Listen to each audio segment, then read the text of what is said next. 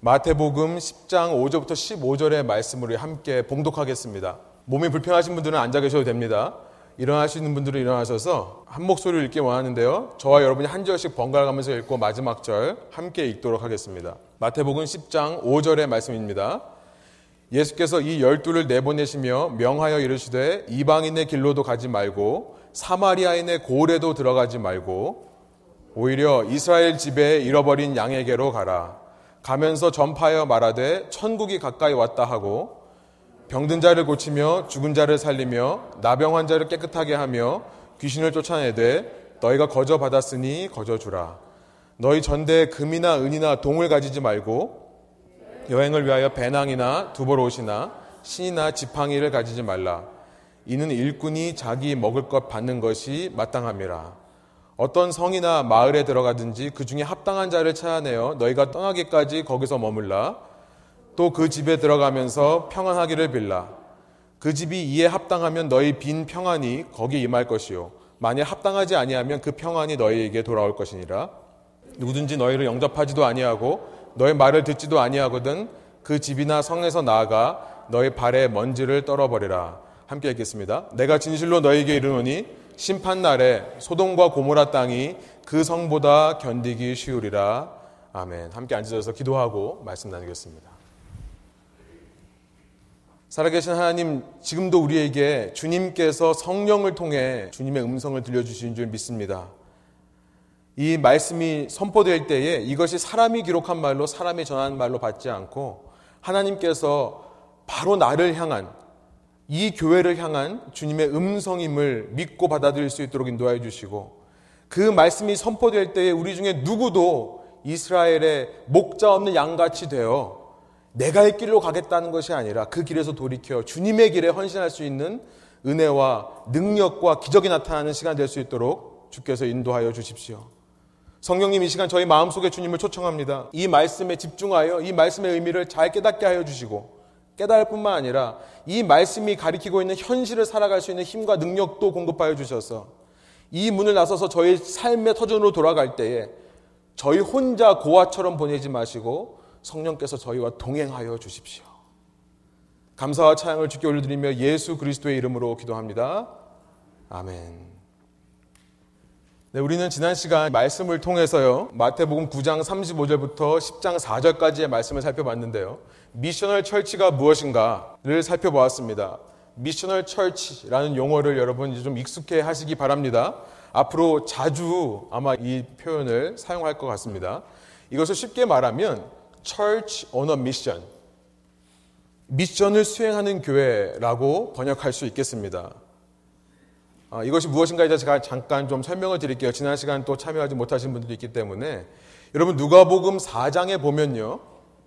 예수님께서 이 땅에서 본격적으로 당신의 사역을 시작하시면서 광야에서 40일 동안 금식하신 후에 유대인의 회당에 올라서 이제 누가복음에 기록된 최초의 예수님의 말씀 그 말씀을 이렇게 하시는 걸로 누가복음이 기록하고 있습니다. 누가복음 4장 16절에서 21절인데요. 제가 한번 읽어 드릴게요.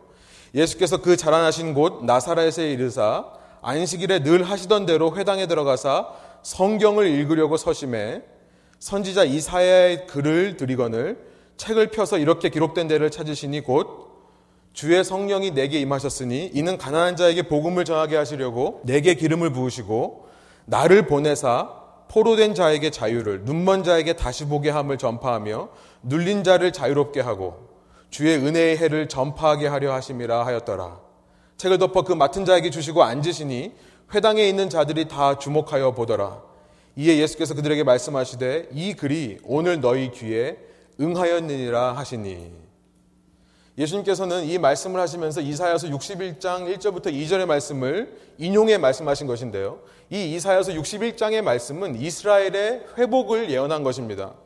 이스라엘은 비록 하나님의 말씀을 어기고 하나님 외에 다른 것들을 의지하는 그 우상 숭배를 한 결과 멸망과 바벨론 포로 생활을 하게 되는 것이죠. 그러나 하나님께서는 그들을 불쌍히 여기셔서 그들을 계속해서 마음속에 품고 계셔서 그들을 대신에 한 고난받는 종을 세우십니다. suffering servant라고 하는 그 이스라엘을 대신에 하나님께서 기름 부으시는 한 종을 세우세요. 그리고 그 종으로 말미암아 이스라엘이 기적적으로 회복되게 하십니다. 그런데 예수님께서는 그 이사야가 말씀한 그 메시아, 그 기름 부음 받은 자가 바로 나다라고 지금 말씀하고 있는 거예요. 이 말씀 속에서 중요한 표현이 있는데 18절로 다시 가보시면 나를 보내사라는 표현이 중요하다고 생각합니다. 예수님께서 이 땅에 오신 것은 어떤 미션을 수행하기 위해 오셨다는 거예요. 예수님께서 나를 보내신 분이 있다라고 말하는 것은 하나님께서 예수님을 이 땅에 어떤 임무를 맡겨서 그것을 이루기 위해 보내셨다는 것입니다. 예수님은 보냄을 받은 자라는 것이죠. 그 미션, 그 임무가 무엇인가? 18절에 이렇게 말했습니다. 가난한 자에게 복음을 전하고 또 포로된 자, 눌린 자에게 자유를 주고 눈먼 자를 다시 보게 하는 은혜의 해, 은혜의 시대를 시작하게 하는 것이 예수님이 받은 사명이라는 거예요. 임무라는 거예요. 미션이라는 것입니다. 곧 이 땅에 하나님의 통치를 이루어가는 거죠. 하나님의 왕국을 시작하는 것입니다. 왕 대신 하늘의 통치가 이루어지는 곳, 천국을 이루는 것입니다. 바로 이 천국 복음을 위해 예수님께서 이 땅에 오셨음을 예수님은 사역의 처음부터 유대인들에게 가르쳐 주셨던 것입니다. 그 예수님은 이 땅에서 모든 인간의 불순종과 죄의 문제를 해결하시기 위해 십자가에서 죽으셨고요. 3일 만에 부활하셔서 새로운 육체를 입어 하늘로 올라가셨습니다. 그리고 이후 예수님을 따르는 모든 사람에게 성령으로 예수님은 내려오셨습니다. 왜 예수님께서 성령으로 내려오셨습니까? 하나님께서 예수님을 보내셨던 것처럼, 그렇죠. 하나님께서 예수님에게 기름을 부어서 보내셨던 것처럼 예수님도 이 땅에 성령으로 오셔서 제자들 위해 임하셔서 제자들을 보내시기 위해 그렇다는 거예요. 여러분 이것이 Church on a Mission, 미션을 수행하는 임무를 수행하는 교회라는 것의 이 미셔널 철치라는 말의 정의입니다. 우리가 우리 스스로를 예수님을 따르는 제자라고 할 때 우리가 교회라는 이름으로 함께 모여서 공동체를 이룰 때 우리가 절대로 잊지 말아야 되는 것은 바로 우리를 향하신 하나님의 미션이라는 거예요. 임무가 있다는 것입니다. 도대체 예수님께서 왜 나를 구하시기 위해 그 하늘에서부터 이 땅으로의 그 왕복 여행, 라운드 트립을 하셨는가? 그 이유가 무엇인가? 예수님께서 십자가, 부활, 승천과 또 성령을 내려주시는 이 사역을 통해 우리에게 오신 이유가 무엇인가? 이것을 우리가 모일 때마다 발견해야 된다는 것입니다. 새롭게 해야 된다는 것입니다. 여러분, 단지 우리를 사랑하셔서 그런 것이 아닙니다. 물론 우리를 사랑하세요. 그러나 그것이 다가 아니라는 것입니다. 목적이 있고 보낼 곳이 있어서 나에게 은혜를 주었다는 사실을 우리가 기억해야 된다는 것입니다. 제가 이 미션이란 말을 굳이 한국말로 선교라고 번역하지 않고요. 임무라고 표현하는 이유가 있습니다. 혹은 미션이라고 그냥 말하는 이유가 있습니다. 우리가 미션이라고 할 때 너무나도 쉽게 우리가 선교, 전도를 생각하고요. 이것을 어떤 소수의 사람들이 어떤 제한된 장소에 가서 제한된 기간 동안에 하는 것이라 생각하기 때문에 그렇습니다. 한때 한국교회의 선교 구호 중에 이런 것이 있었던 것을 여러분 기억하시죠? 가든지 보내든지. 그런 말 기억 어, 아시죠? 모르세요? 아, 못 들어봤어요? 가든지 보내든지 무슨 말이냐면 스스로 선교사로 헌신해서 외국으로 나가든지 아니면 그렇게 파송받아 나가신 선교사님들을 후원하고 기도하는 일을 하든지 둘 중에 하나에 헌신하자라는 구호였습니다. 여러분 파송받아 나간 선교사님들을 기억하고요. 그의 가정을 위해 그의 평안을 위해 그의 사역을 위해 기도로 후원하는 것 너무나 귀합니다. 하나님께서 내게 맡겨주신 물질들을 그들을 위해 너그럽게 사용할 수 있는 것 너무나 귀한 헌신이에요. 이 땅에서 누릴 수 있는 특권과 안정보다 마지막 날 주님께서 주실 그 소망만을 붙잡고 외국으로 나가서 그곳에 가서 복음을 전하는 일에 헌신하는 것, 선교사로 파송받는 것, 여러분 너무나 귀한 헌신입니다. 그러나 우리가 미셔널 철치라고 말할 때는 가든지 보내든지가 아닙니다. 저는 이렇게 표현하고 싶어요. 우리 중에 한 사람도 모두 빠짐없이 다 가는 것이고 우리 모두 한 사람도 빠짐없이 다 보내는 것이다 라고 표현하고 싶습니다. 어떤 사람에게는 그 가야 할 곳이 외국일 뿐이에요. 어떤 사람에게는 그 가야 할 곳이 내가 몸담고 살아가는 나의 생활 터전, 이 미국 땅일 수 있을 뿐입니다. 그러나 우리 모두는 다 가야 되는 보내심을 받은 선교사들이고 그렇게 서로 보냄을 받은 사람들을 위해 끊임없이 모여 중보하고 나의 물질로 후원하며 섬기는 후원자들이라는 거예요. 교회를 이루는 그 어떤 사람도 부르심을 받지 않는 사람은 없습니다. 보내심을 받지 않는 사람은 없습니다. 하나님의 우리를 향하신 은혜와 사랑은요, 분명 무조건적이고 일방적인 은혜입니다. 아무 조건도 필요 없어요. 그러나 그 은혜는 반드시 소명과 책임으로 이어지는 줄 믿습니다. 우리가 주님으로부터 받은 은혜는 결코 부족함이 없죠. 그렇지 않습니까? 우리의 구원을 이루기 위해 하나님께서 예수님을 통해 보여주신 은혜와 사랑은요, 부족함이 없습니다. 여러분, 그렇다면 우리가 하나님 앞에서 더 큰 은혜를 부어달라고 떼쓸 필요 없습니다. 우리와 하나님과의 관계는 이미 회복된 줄 믿으시기 바랍니다. 이미 회복된 거예요. 예수님께서 이루신 희생 제사는 몇 번으로 족할까요? 단 한 번으로 족한 것입니다. 또 다른 희생 제사가 필요한 것이 아니에요. 내가 그렇게 하나님과의 관계가 회복되었다면 이제는 더 이상 하나님 앞에서 내게 은혜를 부여하려고 구하는 기도를 멈추고요. 이제는 우리가 그렇게 내가 받은 은혜를 어떻게 흘러보낼 수 있는가? 내게 그렇게 은혜를 주신 목적이 무엇인가? 하나님께서 왜 나를 부르시고 나를 어디로 보내시는가를 고민해야 된다는 것입니다. 여러분 선교를 잘하는 교회에 등록해서 그 교회 에 다닌다고 해서 혹은 전도하는 교회에 몸담고 있다고 해서 하나님의 나를 향한 미션을 수행하고 있다고 착각하면 안 됩니다. 물론 하나님께서는 우리의 은사에 맞게 각 사람의 은사에 맞게 누구는 선교사로, 누구는 목회자로, 누구는 의사로, 누구는 변호사로 부르십니다. 누구에게는 다섯 개의 달란트를 주시고 누구에게는 두 개의 달란트를 주시고 누구에게는 한 개의 달란트를 주시는 거예요. 그 누구도 직분과 하는 일은 다를 수 있습니다만 하나님의 미션을 수행하기 위해 달란트를 안 받는 사람은 없습니다. 여러분 달란트라고 하면 우리가 자꾸 은사라고 생각하거든요. 기프트, 탤런트라고 생각하거든요. 이 달란트란 탈란톤이라는 말에서 은사, 재능이라는 말이 나온 거지요. 원래 이 말의 뜻은 저는 은사라고 생각하지 않습니다. 왜냐하면 마태복음 25장에서 이 비유의 말씀을 하실 때 예수님께서 그 주인이 각 종의 은사대로 재능대로 달란트를 맡겼다라고 표현하기 때문에 그렇습니다. 여러분 저는 이 달란트란 섬김의 기회라고 생각해요. 내가 받은 은사대로 섬길 수 있는 기회, 그 미션의 기회라고 생각합니다. 그런데 그 달란트를 받고도 그 섬김의 기회를 받고도 땅에 묻어준 채 아, 우리 하나님은 실수가 없으시고 전능하시기 때문에 내가 일하지 않아도 심지 않은 데서 얼마든지 모으실 수 있는 분이고 얼마든지 거두실 수 있는 분이고 뿌리지 않은 데서 모으실 수 있는 능력의 하나님이시다. 나는 그저 내가 받은 신앙, 내가 받은 은혜 까먹지만 않고 살면 된다라는 마음으로 내가 받은 것을 묻어두고만 있다면요. 여러분 이런 심정으로 그냥 막연하게 신앙생활을 하며 교회만 왔다 갔다 한다면 마지막 날 주님 다시 오실 때 큰일 난다는 거예요. 큰일 난다는 것입니다.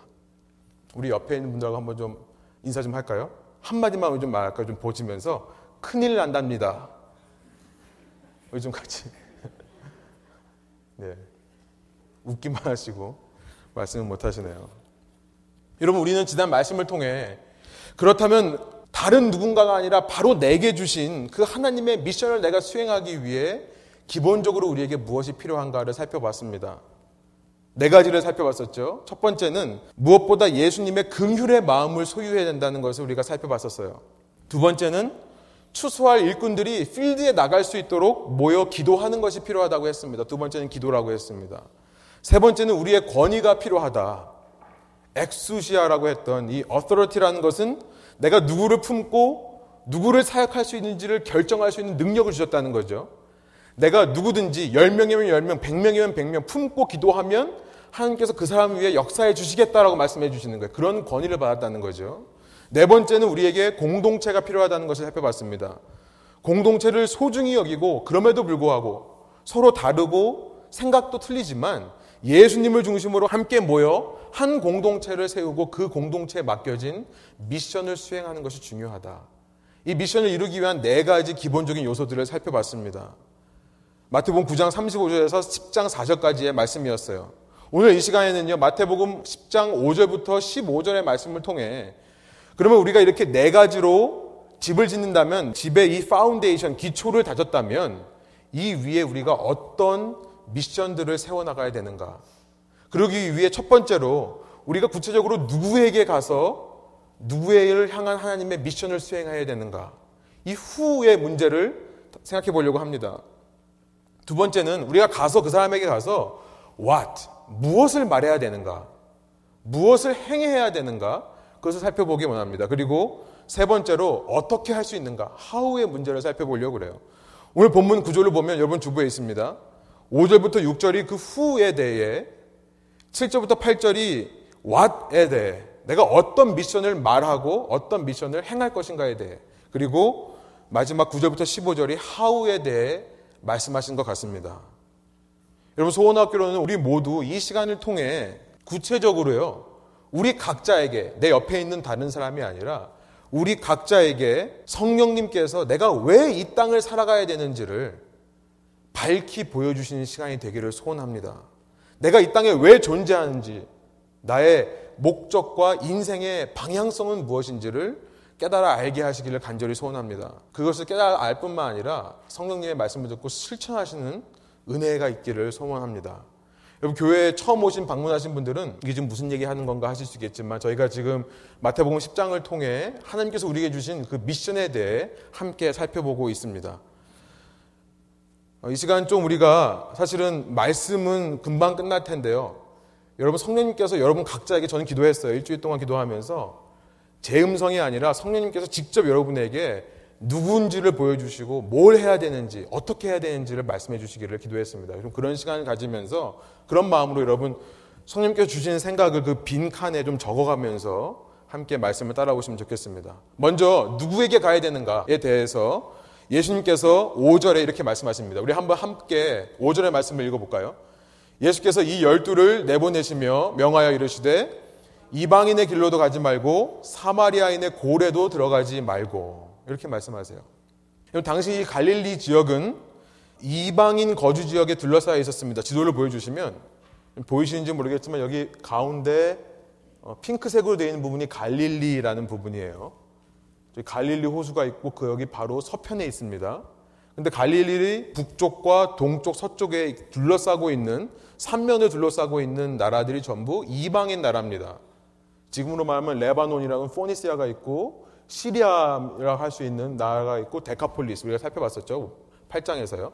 이방의 나라가 있고 밑에는 어떤 나라와 어떤 로마 province, 로마의 주와 맞닿아 있냐면 사마리아라는 주와 맞닿아 있습니다. 그러니까 지금 예수님께서 5절에 이방인의 길로도 가지 말고 사마리아 마을로도 가지 말라라고 말씀하신 것은 단순히 예수님께서 요 갈릴리 지역에 머물러 있으라 말씀하시는 걸로 우리가 이해할 수 있습니다. 이방인을 전도하지 말라라고 해석하면 안 된다는 것입니다.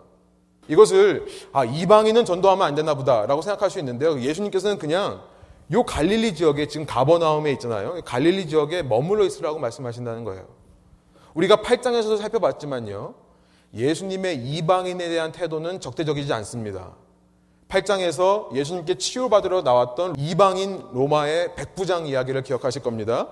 예수님께서 그를 바라보시며 이스라엘 중에서 이만한 믿음을 내가 만나보지 못했다라고 칭찬하셨습니다. 8장 10절에 그 말씀을 하시고 8장 11절 바로 다음 절에 뭐라고 말씀하셨냐면 동서로부터 많은 사람이 여러분 동서로부터 많은 사람이란 이방인들을 얘기하는 거예요. 동서로부터 많은 사람이 아브라함과 이삭과 야곱과 함께 천국 식탁에 앉을 것이다. 천국 잔치에 참여할 것이다.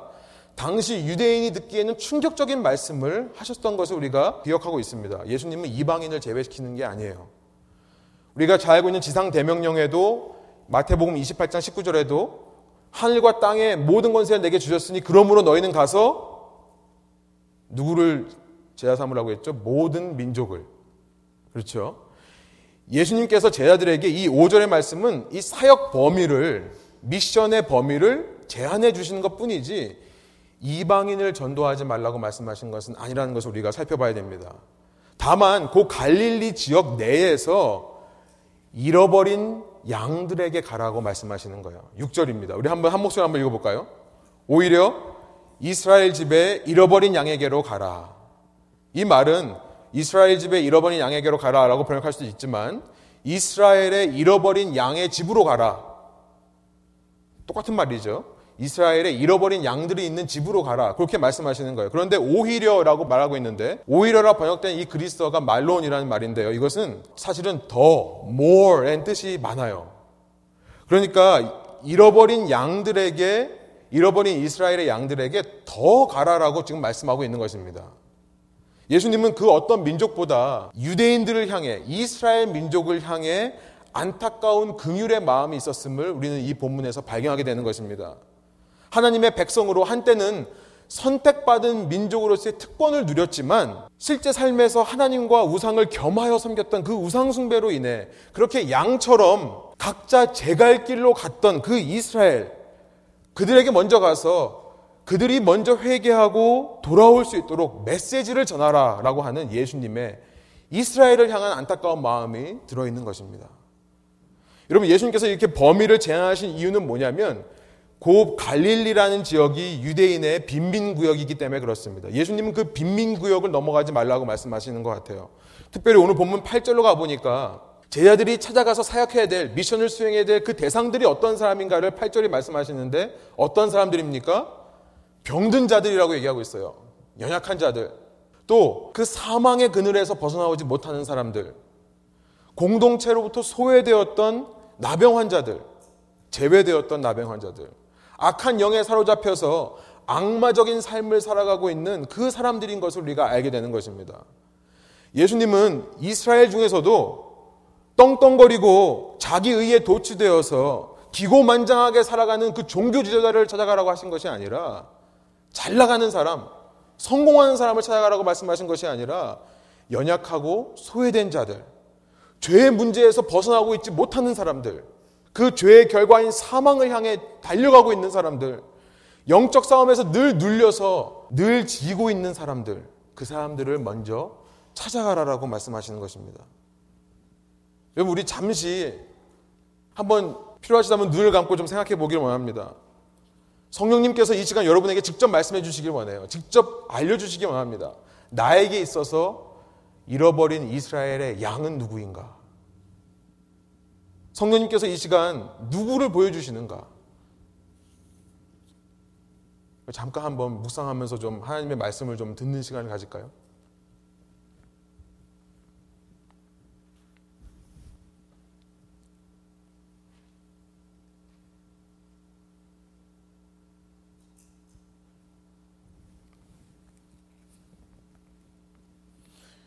필요하시다면 계속해서 그 빈칸에 적으면서 함께 따라오시면 좋겠습니다. 여러분, 우리 일주의 삶은 몇 시간이죠?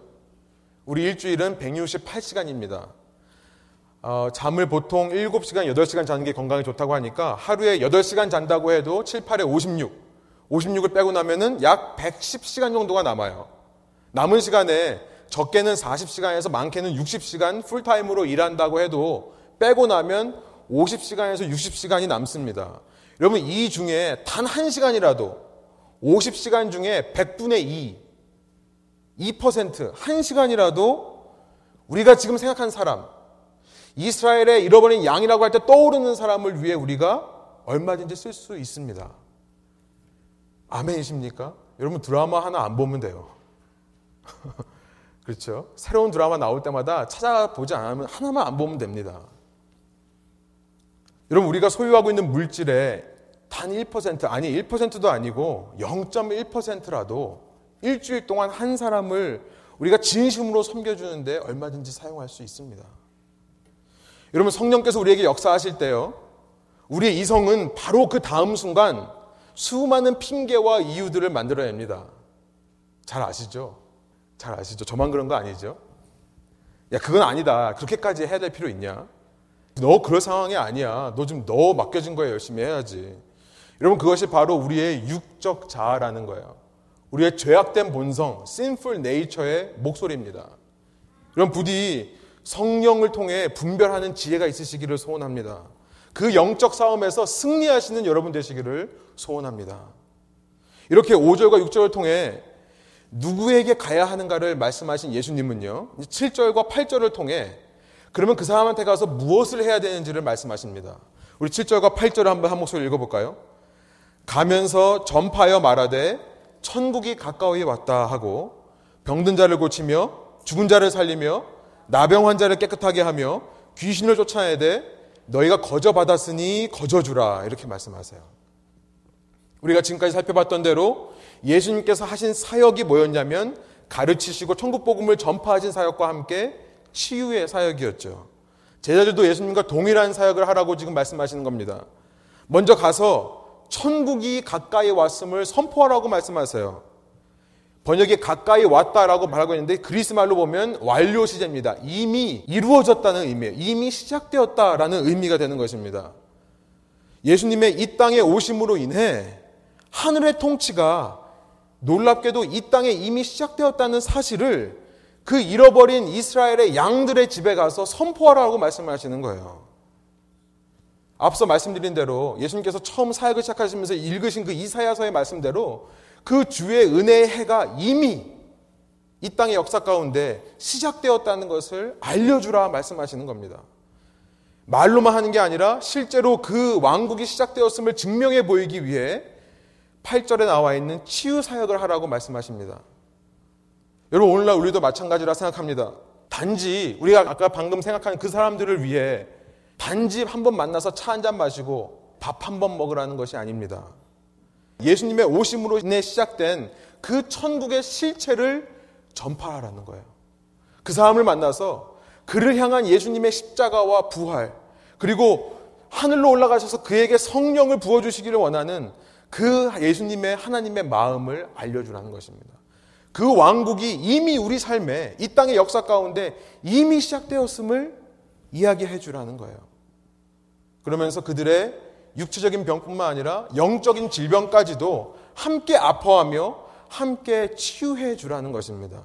여러분 이것은 우리가 듣기에는 참 맞는 말이라 생각하지만 실제로 헌신하려면 참 많은 노력과 시간이 필요한 일입니다.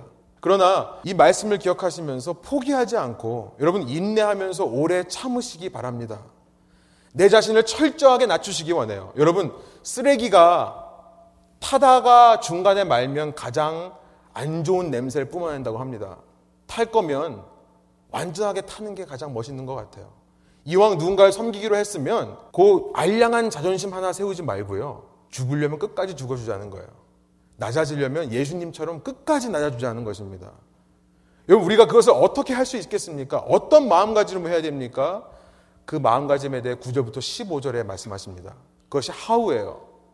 어떻게 우리가 그렇게 갈 수 있는가? 어떻게 우리가 예수님처럼 내 모든 것을 내려놓고 그 사람을 섬겨줄 수 있는가? 그 모든 것을 한마디로 요약하면요. 8절 후반절에 나와 있는 말씀입니다. 제가 한번 읽을게요. 8절 후반절에 너희가 거저 받았으니 거저 주라. 9절부터 15절에 나와 있는 모든 방법론을 한마디로 말한다면 이것을 기억하라는 거예요. 너희가 그 사람을 만날 때 네가 받은 은혜가 공짜였음을 기억하라는 거예요. 그러니까 거저 주라는 거죠. 여러분 좋은 예는 아닙니다만 우리가 공짜로 받은 것은 더 나누기 쉬운 법이죠. 예, 제가 좋은 예가 아니라고 말씀드렸어요. 예, 공짜로 받은 것을 우리가 무시한다는 게 아니라 나누기 쉽습니다. 선물을 받았는데 이미 나한테 있는 선물이면 물론 선물 주시는 분의 마음을 간직하죠. 안 좋은 예라고 말씀드렸어요. 그러나 제 포인트는 뭐냐면 선물을 받았는데 이미 나에게 있는 거면 누군가에게 주기가 쉽다는 거죠. 반대로 내가 한 달 열심히 일해가지고 어떤 물건을 받았는데 그 물건이 이미 나한테 있는 거면 여러분 이거 누구한테 그냥 주기 쉽습니까? Craigslist에 올리잖아요. 그렇죠? 어떻게든지 팔아서 이윤을 남기려고 하잖아요. 예, 안 좋은 예라고 제가 세 번째 말씀드려요. 여러분, 내가 내 것을 주어야 된다면 어려울 수 있습니다. 내가 내 것을 줘야 된다면, 내가 정말 많은 것을, 많은 대가를 지불해서 내가 산 것이라면 주면서 아까울 수 있어요. 내가 하려면요, 아, 내가 이걸 왜 줘야 되나, 내 자존심이 상할 수 있습니다. 여러분, 거기 주보의 빈칸의 맨 마지막에 세 번째 파우에 대해서 밑에 공토가 있는데요. 한번 써보시기 바래요. 세 가지를요. 내 것을 주려면 어려울 수 있다는 거예요. 어려울 수 있다. 내 거를 주려면 아까울 수 있다. 내 것을 주려면 자존심 상할 수 있다. 부끄러울 수 있다. 여러분, 그러나 우리가 거저 받았다는 사실을 기억하면요. 어렵지 않습니다. 첫 번째, 우리가 천국 복음을 전파하는 것은 어려운 것이 아닙니다. 특별히 어려운 이유가 사람들이 생각하기에요. 아, 그래도 뭘 갖고 있어야 할 수 있는 게 아닌가. 어떤 뭔가를 소유해야 되는 것이 아닌가. 특별히 돈이 있어야 하는 것이 아닌가 생각하는 경우가 많아요. 여러분, 예수님께서 본문 구절을 통해 그게 아니라고 말씀하시는 것 같아요. 우리 구절 한 말씀 한번 읽어볼까요? 같이 한 목소리로요. 너희 전대에 금이나 은이나 동을 가지지 말고 우리가 복음 전도하고 하나님께 헌신한 그 소명을 감당하는데 미루는 경향이 있어요. 여러분 사탄은 참 교묘하게도 아예 하지 말라고 안 그래. 하지 말라고 하면 더 하는 우리의 악한 본성을 아니까요. 좀 이따 하라고 그러죠. 저는 이런 말 많이 들었어요. 내가 지금은 좀 어려운데 돈이 더 많아지면 그때 헌금 더 많이 하고 그때 주님을 위해 내 주위에 어려운 사람들을 돌아보면서 쓰겠다. 여러분 돈이 없을 때부터 훈련하지 않으면 절대 할 수 없는 것입니다. 우리 청년들 잘 들으시기 바래요. 여러분 지금 가진 게 없잖아요. 이때 이것을 훈련하지 않으면 여러분 100불 있을 때 10불 남 주기 아까워하는 사람이요. 1000불 있을 때 100불 줄까요? 안 줘요. 그죠? 교회도 마찬가지라 생각합니다. 우리가 아직 미약하고 미비할 때 작은 걸 주님께서 맡겨주실 때 그것에 순종하면요. 더 큰 사역들을, 더 큰 미션들을 맡겨주시리라 믿습니다. 여러분 또 복음 전파는요 돈뿐만 아니라 무슨 많은 준비를 해야 되는 것이 아닙니다. 많은 분들이 아 복음 전도를 하려면 그래도 준비해야 되는 게 아닌가 말씀을 하세요. 저는 10절 상반절이 그게 아니라고 말씀하시는 거라 생각합니다. 제가 한번 읽어볼게요. 여행을 위하여 배낭이나 두벌옷이나 신이나 지팡이를 가지지 말라. 준비가 안 돼서 못합니다. 아직은 제가 누군가를 가르칠 때가 아니에요. 아직은 제가 누군가를 인도할 수 없어요. 여러분 이것은 겸손이 아닙니다.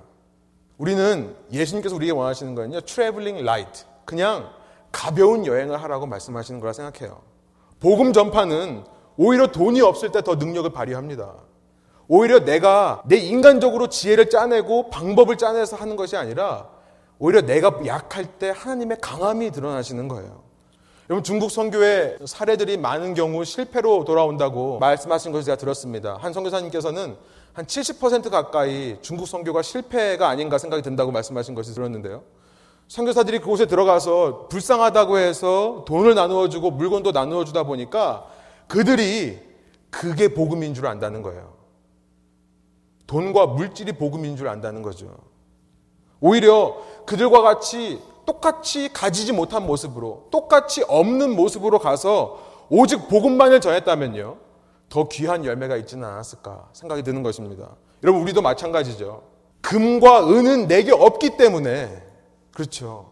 금과 은이 내게 없기 때문에 내게 있는 유일한 소망, 나사렛 예수의 이름만을 전할 수 있는 거예요. 그렇죠. 그럴 때 일어나 걷게 되는 역사가 일어나는 것인 줄 믿습니다. 이런 복음 전파는 많은 재물, 많은 준비 필요 없습니다. 나에게 주신 그 거저 주신 은혜만을 기억하면 우리가 쉽게 할 수 있는 것이 복음 전파라는 것입니다. 두 번째, 복음 전파는 아까운 것이 아니에요. 손해 보고 낭비하는 것이 아닙니다. 많은 사람들이 착각하는 것이 내가 무언가를 헌신하고 내 것을 준다고 생각하니까 아까운 거죠. 그러나 거저 받았다는 사실을 기억할 때 복음 전도가 전파가 아깝지 않을 수 있습니다. 오히려 반대예요. 여러분 복음 전파를 하면요 나에게 유익이 생기는 줄 믿습니다. 지금 예수님께서는 10절을 통해 사실 그 말씀을 하시는 거예요. 우리 10절, 11절을 다시 한번 한 목소리 읽어볼까요? 여행을 위하여 배낭이나 두벌옷이나 신이나 지팡이를 가지지 말라. 이는 일꾼이 자기 먹을 것을 받는 것이 마땅함이라. 어떤 성이나 마을에 들어가든지 그 중에 합당한 자를 찾아내어 너희가 떠나기까지 거기서 머물라 말씀하세요. 가볍게 여행해야 되는 또 하나의 이유는 뭐냐면 하나님께서 우리가 복음을 나누어 주는 일에 최선을 다할 때 우리의 먹고 살 것을 책임져 주시기 때문에 그렇습니다.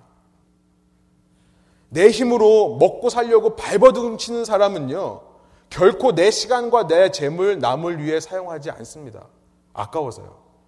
내 인생에 정말 내가 이곳에 와서 정말 성공하고 정착해서 잘 살아보겠다 라고 시작하면 내게 있는 것을 나눠줄 수가 없어요. 여러분, 첫 시작부터 하나님의 왕국과 하나님의 의만을 구할 때 그렇게 우리의 삶이 시작될 때요. 하나님께서 이 모든 것을 우리에게 더하시는 것을 체험하게 되는 줄 믿습니다. 내 힘으로 쌓아놓은 게 많을수록 하나님께서 가라 하실 때, 줘라 하실 때 줄 수가 없는 거예요. 움직이지를 않는 것입니다. 여러분, 가계부를 들여다보면 참 신기해요. 이해가 되지 않습니다. 어떻게 먹고 살 수 있는가. 그러나 그때마다 하나님께서 채워주시는 거예요. 풍족이 아니라 만족스럽게요. 여러분, 그런 은혜를 체험하시기 바랍니다. 세 번째로 복음 전파는 결코 부끄러운 것이 아님을 말씀드리고 싶습니다. 나의 것을 나눠주는 것이 아니기 때문에요. 자존심 상할 필요 없어요. 내 것이 아니기 때문에요. 본문 12절부터 15절까지 그 말씀입니다. 우리 한번 한 목소리로 한번 읽어볼까요? 또 그 집에 들어가면서 평안하기를 빌라. 그 집이 이에 합당하면 너희 빈 평안이 거기 임할 것이요. 만일 합당하지 아니하면 그 평안이 너희에게 돌아올 것이니라. 누구든지 너희를 영접하지도 아니하고 너희 말을 듣지도 아니하거든 그 집이나 성에서 나아가 너의 발에 먼지를 떨어버리라. 내가 진실로 너에게 이르노니 심판 날에 소돔과 고무라 땅이 그 성보다 견디기 쉬우리라. 왜 복음 정도가 망설여집니까? 왜 창피하고 자존심 상한 일이 되는 것입니까?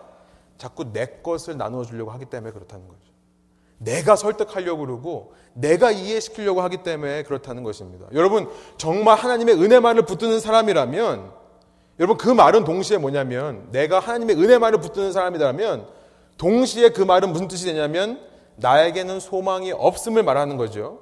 그렇죠. 내가 나띵이어야 하나님의 은혜가 나에게 썸띵이 되는 것입니다. 나에게 어떤 의미가 있는 거예요. 가치가 있는 것입니다. 내가 나띵인데 무엇을 두려워하겠습니까? 무엇을 부끄러워하겠습니까? 무엇을 주저하고 망설이겠습니까? 그것은 교만이라는 거예요. 그것이 바로 자기의입니다. 복음 전파에서 가장 중요한 것은 뭐냐면 이런 마음가짐이에요. 주님께서 나에게 거저 공짜로 은혜를 주셨기 때문에 I have nothing to give. 나는 당신에게 아무것도 줄 수 없습니다.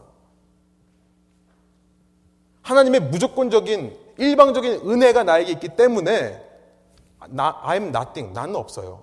I have nothing to give. 나는 줄 것이 없습니다. 그러나 but God has something to give. 하나님께서 당신에게 주실 것이 있습니다. 이 마음가짐의 자세를 회복하는 것이 너무나 중요합니다. 하나님께서 나눠주시는 것이고요. 여러분, 이렇게 말씀드리면 안 되겠지만, 손해를 봐도 하나님께서 손해를 보세요. 자존심이 상해도 하나님께서 자존심이 상하십니다.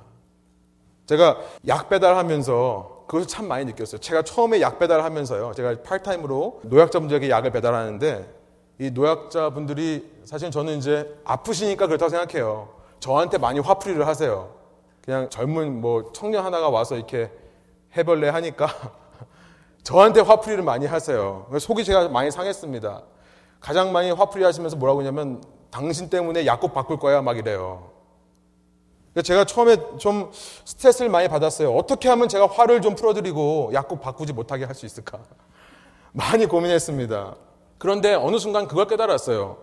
아, 약을 잘못 보냈거나 혹은 필요한 약을 안 보냈다고 해서 내가 잘못한 게 아니지 않는가. 아, 나는 그냥 배달만 하는 사람인데. 그 제가 한마디 했어요. 그다음부터요. 여러분 정말 이게 정말 놀라워요. 제가 요 한마디 하니까 저에 대해서 불평이 확 사그러드는데요. 저는 약국에서 일하는 사람이 아니라 배달부예요. 오, 약국에서 일 안 해? 그러시더라고요.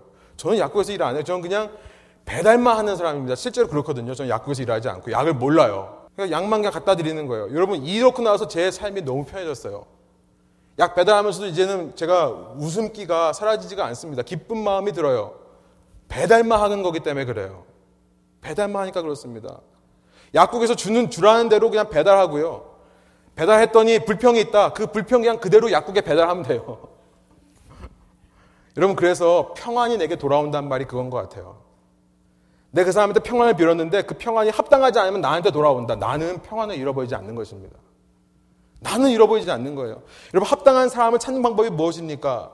마을에 들어가서 합당한 사람을 찾으라 했는데 그 방법은 뭐냐면 누구든지 만나 평안을 빌고 복음을 전하는 거예요. 그것이 그에게 합당하지 않으면 나에게 돌아온다는 것입니다. 전심을 다해 섬기고 사랑하려고 헌신하려고 해도 처음부터 거부하거나 심지어 다음 시간 살펴보겠습니다만 핍박까지 한다면 그걸 가지고 내가 상처받을 필요 없다는 거예요. 그거 가지고 내가 주눅들 필요, 부끄러워할 필요 없다는 것입니다. 나는 그냥 복음 전파에 있어서 배달부일 뿐임을 기억하시기 바랍니다. 그럴 때 복음 전파에 신이 나는 거예요. 여러분 제가 이런 말씀 드리는 것은 그냥 복음 전파에 있어서 요나처럼 무책임하는 것을 정당화시키려고 하는 것이 아닙니다. 그냥 너 소동 고모라처럼 망해버려라. 그리고 돌아서라는 말이 아니에요. 그런 얘기를 하는 게 아니라 복음 전파해 보신 분들은 알겠지만 복음 전하는 데 있어서 그렇게 스트레스 받을 필요가 없다는 것을 말씀드리는 것입니다. 여러분 우리는 이 마태복음 10장을 통해 하나님의 우리를 향하신 미션에 대해 살펴보고 있습니다. 그 미션의 foundation이 무엇인가를 지난 시간 살펴봤다면 이 시간에는 우리가 누구를 위해 그 미션을 수행해야 되고 무엇을 가지고 가야 되고 그리고 어떻게 어떤 마음가짐으로 해야 되는지를 살펴봤습니다. 여러분 소원하기로는 우리 함께 좀 기도하는 시간에 성령님께서 구체적으로 여러분에게 각자의 미션들을 말씀해 주시기를 원합니다. 여러분 그 미션 때문에 우리가 아직도 이 땅을 살아가고 있는 줄 믿습니다. 그 미션 때문에 우리 교회가 존재하고 있는 것을 믿습니다. 그리고 이 교회에서 진행되는 미션들을 위해 기도해 주시고 함께 협력해 주시기 원합니다. 우리 함께 좀 기도하실까요?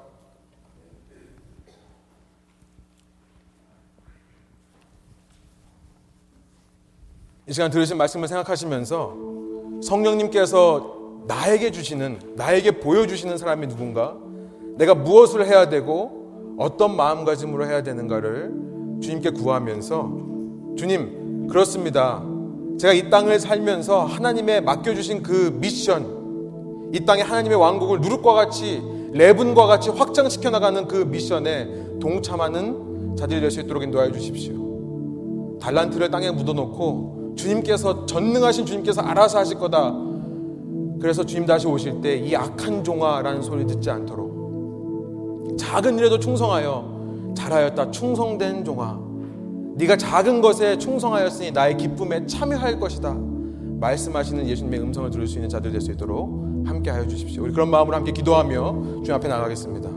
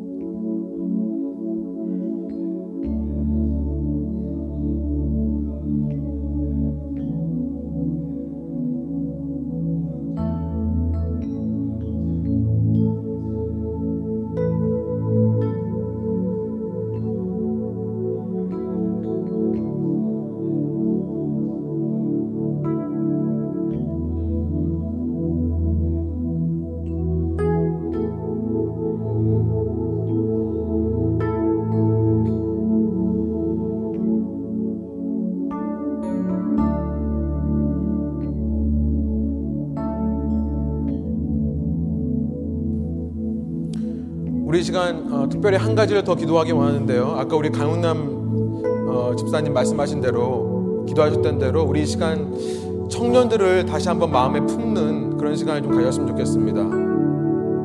무엇보다 우리에게 젊은이들을 보여주시기 원합니다. 이 땅은 이 땅의 문화와 이 땅의 모든 흐름은 날마다 신앙과 반대 방향으로 흐르고 있습니다. 그 문화와 이 세상의 흐름 속에서 너무나 많은 청년들이 그 흐름에 휩쓸려 떠내려가는 것 같습니다. 주님, 이 마지막 때에 이 교회가 그들에게 구명보트를 내려줄 수 있는 교회 될 수 있도록 인도하여 주십시오. 그들을 품고 섬기며 그들을 위해 우리의 것을 나누어 줄 수 있는 교회 될 수 있도록 인도하여 주십시오. 그런 마음을 가지고 함께 젊은이들을 위해 여러분이 기억하시는 생각나시는 젊은이들을 위해 또 우리 교회 청년들을 위해 이 교회 청년 사역을 위해 함께 기도해 주시기 바랍니다. 함께 기도하시겠습니다.